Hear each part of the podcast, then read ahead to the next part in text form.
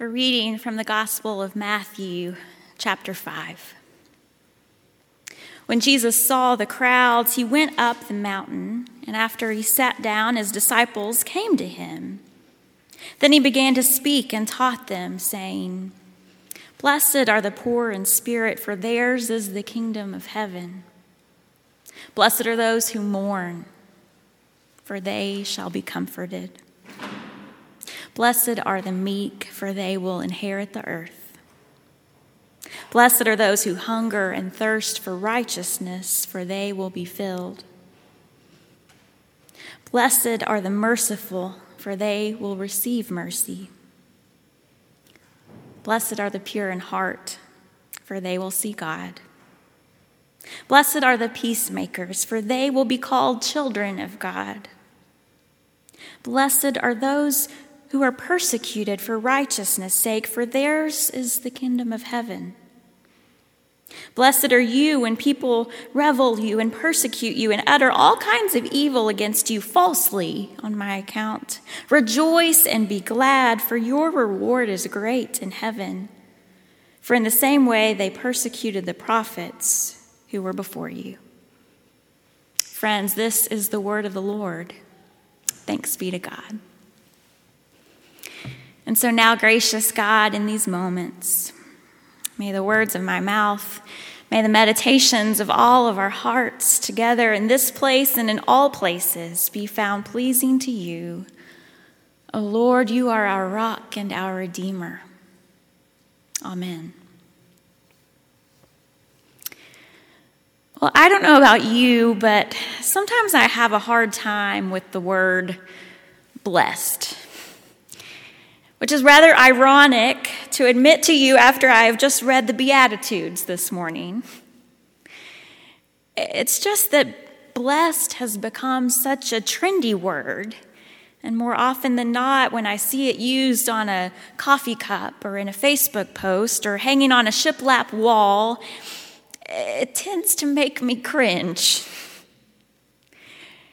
Now, those of us who use social media know that Hashtag blessed is one of the most popular hashtags online. A simple search of hashtag blessed gave me 892 million hits in less than one second this week. I read things like, after two weeks of quarantine, I surprised my closest inner circle of friends with a trip to a private island where we could pretend like things are normal. Hashtag blessed. I can't stop smiling. I just found out that I am going to be a gate scholar. Now tell me there isn't a God. Hashtag blessed. Followed by an endless number of praying hand and halo face emojis. Leaving Texas and thinking about my meal at Franklin Barbecue. Hashtag blessed.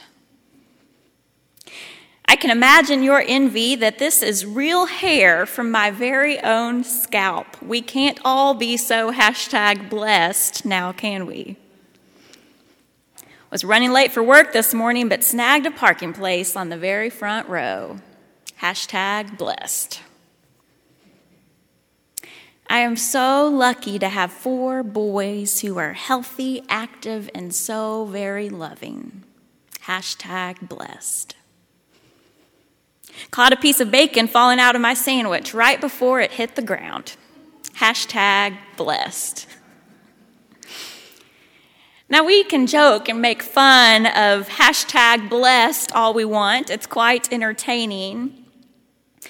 But the reality is that whether we have named it this way or not, all of us have probably had a feeling of being blessed when things are going well in our lives and with good intentions. But I can also imagine that each of us at one point or another has felt pain at someone else's use of the word blessed when perhaps our situation hasn't turned out quite like theirs. For instance, when someone says God has blessed them to be doing so well financially, I can't help but wonder how that must sound for the person trapped by an endless cycle of generational poverty, doing the best they can to make it from paycheck to paycheck if and when the paycheck even comes.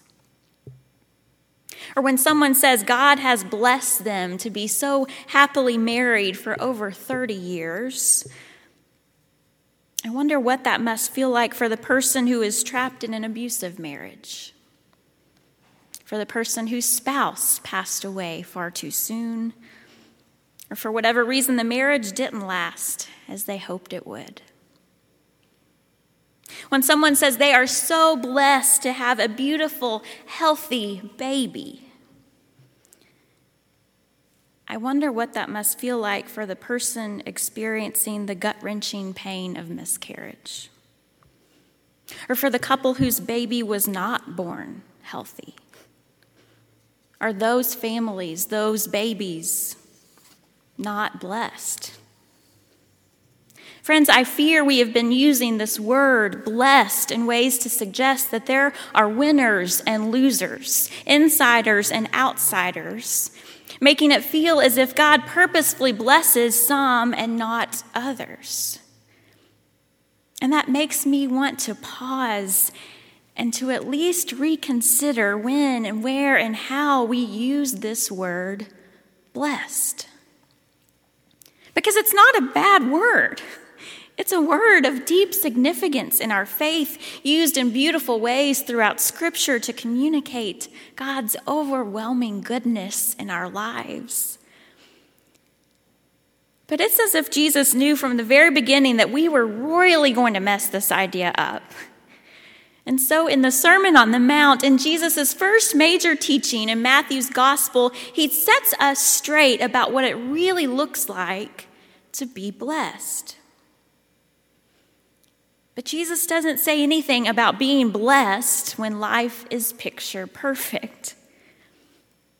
He says things like, Blessed are the weak, blessed are the vulnerable, blessed are the poor, blessed are those who are brokenhearted, blessed are the oppressed. Almost every single way you and I have come to understand blessing, Jesus completely turns upside down. And if we step back and look at these verses as a whole, perhaps part of what Jesus is showing us here is that there is absolutely no person and no situation that is beyond God's ability to bless. And sometimes when it feels as if life has been turned upside down, that's when God's goodness is needed the most, and that's when God's blessing shows up best. Micha Boyett is a writer whose third son, Ace, was born a few years ago. Ace has Down syndrome. And Ace's beautiful entrance into her family completely transformed her understanding of what it means to be blessed. She writes Blessing has been on my mind lately. Not a shallow kind of belief that if things are good, God is blessing us, and if things are bad, God has backed away. I quit using that kind of blessing years ago, removed it from my spiritual vocabulary, done with assuming that God is blessing the rich guy and ignoring the poor guy. For the past three months, I have fallen in love with a baby who was born with Down syndrome. And somewhere, another baby was born without Down syndrome? Did God bless that person with a healthy baby and not me? What does that even mean? It's not that I am blessed because I have a special needs baby and we are the lucky ones. It's not that the parent whose baby was born healthy and typical is the one who is blessed. We are both and blessed. Perhaps blessing works from the other direction. It is not the ease of the gifts that God pours out, but the stance I take toward them. I am like Adam, she writes, given permission to name the creatures, to say what I see. And I'm learning to see the holy every day and to name it. And so I will hold my hand out from the porch of my old gray house on the coast of Maine, and I will call the sky and the ocean and the bald eagle flying past the same word I call all three of my little boys in their beds at night blessed, blessed, blessed. Extravagantly, excessively, overwhelmingly marked by the goodness of God. And I don't know about you, but that's a version of blessed that I can get around. And that's exactly what I believe Jesus is doing here in the Beatitudes. He is taking everyday situations and people and experiences, spaces in which we might least expect God to show up, and showing us that, yes, even and especially there, we can find extravagant, excessive, overwhelming goodness of God. As writer Jan Richardson points out, there is no kind of situation, there is nothing in the circle of our lived human experience that lies outside of God's desire for blessing us, which translates to God's desire for wholeness, for us to have whole hearts even when they are shattered. She goes on to say, a blessing is at its most potent in times of disaster, devastation, and loss when God's providence seems most difficult to find, a blessing helps us to perceive the grace that threads through our very lives. I didn't have the privilege of knowing the beloved people whose names Carol mentioned for us earlier, who are now part of our great cloud of witnesses here at Highland. I've heard many of their stories through you, and I hold them and their loved ones especially close with you today as part of our Highland family. However, this year I lost someone who was very dear to me back at Calvary, someone who will forever be part of my own cloud of witnesses. Her name was Brenda Bradley, and I'm sure you will hear me talk about her in the years ahead. Brenda was our music minister's wife, and she and her family were and still are like my family back in Waco. We traveled together on mission trips around the world. We shared countless meals around their dining room table. We celebrated holidays together when I couldn't travel back home. But Brenda was diagnosed with stage four pancreatic cancer in the spring of 2019, and she passed away just nine months later on New Year's Day of this year. Brenda started hospice care last October, and doctors told her she had just days to live. But Brenda continued to amaze us all. She rallied over and over again throughout the fall she was able to host one final Thanksgiving, even making her famous homemade bread. She attended her son's senior voice recital at Baylor. And she even returned to church to sing in the choir through the first Sunday of Advent, all while she was on hospice. But as we began to approach Christmas, Brenda was getting sicker and weaker and losing her ability to really be present with us. Our entire church was grieving in the midst of what is supposed to be the most wonderful time of the year.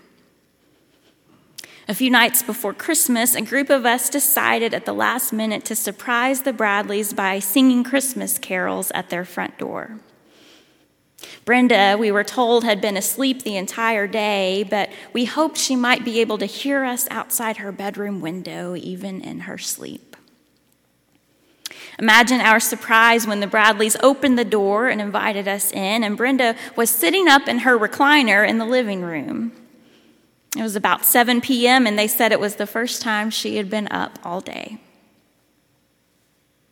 And although she wasn't fully present with us, she had the most beautiful expression of childlike wonder on her face as we sang Christmas carols together around the living room. Her eyes twinkled as tears fell down her face and all of ours. But the most incredible thing happened as we prepared to leave. As some of our teenagers, whom Brenda had taught in children's choir many years ago, approached her to say goodbye, Brenda, who had so very little energy at this point, immediately put her arms up in the air as if she wanted them to give her a hug.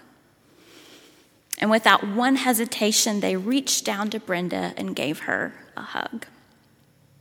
Well, soon people lined up around the room so that they could share some final words with Brenda, and she got this almost giddy expression on her face as she put her arms up for person after person to give her a hug goodbye that night.